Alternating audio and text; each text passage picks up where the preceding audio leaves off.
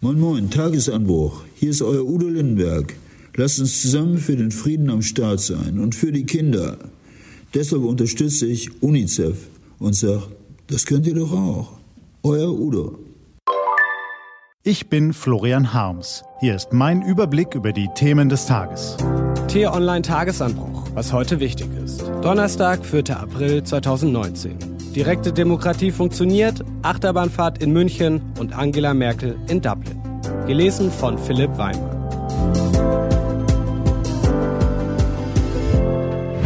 Was war? Direkte Demokratie funktioniert. Markus Söder stand bislang nicht im Ruf, gesteigertes Interesse an Personen zu haben, die nicht Markus Söder heißen. Sein ganzes Streben und Wollen, sagt man ihm in Bayern nach, ist auf drei Buchstaben ausgerichtet. Ich.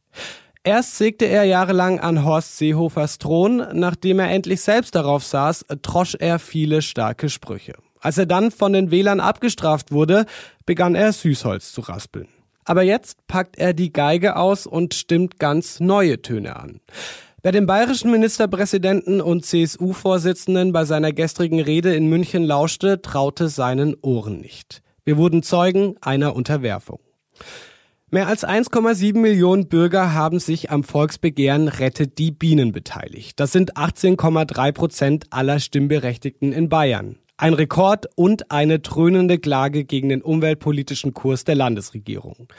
Markus Söder hat sich dieser Klage nun unterworfen. Gemeinsam mit ihren Partnern von den Freien Wählern will die CSU den Gesetzesentwurf der Initiatoren des Begehrens nicht etwa als Anregung verstehen, sondern ihn so, wie er ist, im Landtag beschließen. Mehr noch. Ein hochtrabend Versöhnungsgesetz getauftes Füllhorn soll den Umwelt- und Artenschutz im Freistaat massiv verstärken und zugleich Bauern entschädigen.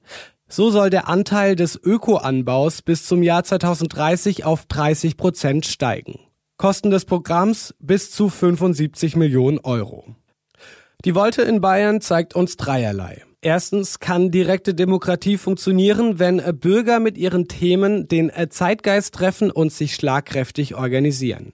Geld spielt dann keine Rolle mehr.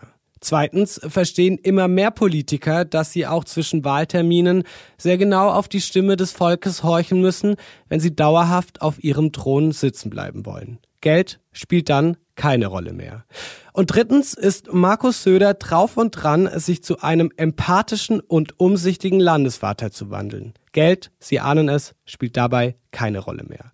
Sägen und Dreschen war gestern. Heute wird gefiedelt und spendiert. Achterbahnfahrt in München. Es gibt unzählige Sportarten und es gibt Fußball. Das schönste Spiel der Welt. Das uns für 90 Minuten die Welt vergessen lässt, das uns in Ekstase setzt, das uns zwischen Euphorie und Enttäuschung Achterbahn fahren lässt. Gestern Abend in München sind wir wieder Achterbahn gefahren. Welch ein Spiel. Zwei Elfmeter, ein Platzverweis, neun Tore. So eine Dramaturgie kann sich keiner ausdenken, das kann man nur live erleben. Jedenfalls, wenn man Fußball liebt. T-Online-Redakteur Noah Blatschko hat allen, die das ebenso sehen, eine Stimme verliehen. Zu lesen natürlich auf t-online.de. Was steht an?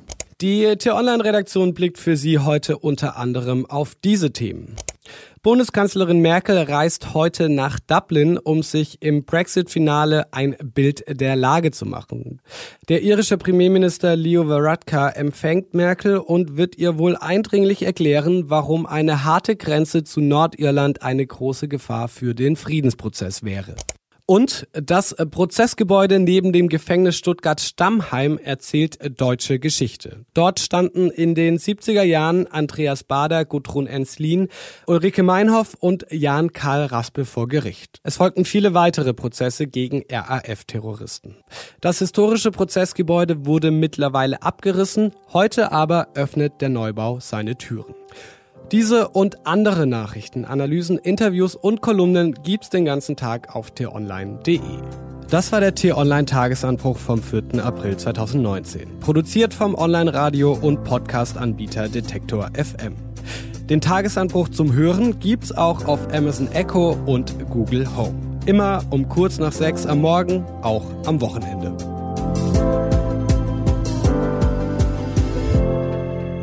Ich wünsche Ihnen einen frohen Tag. Ihr Florian Harms.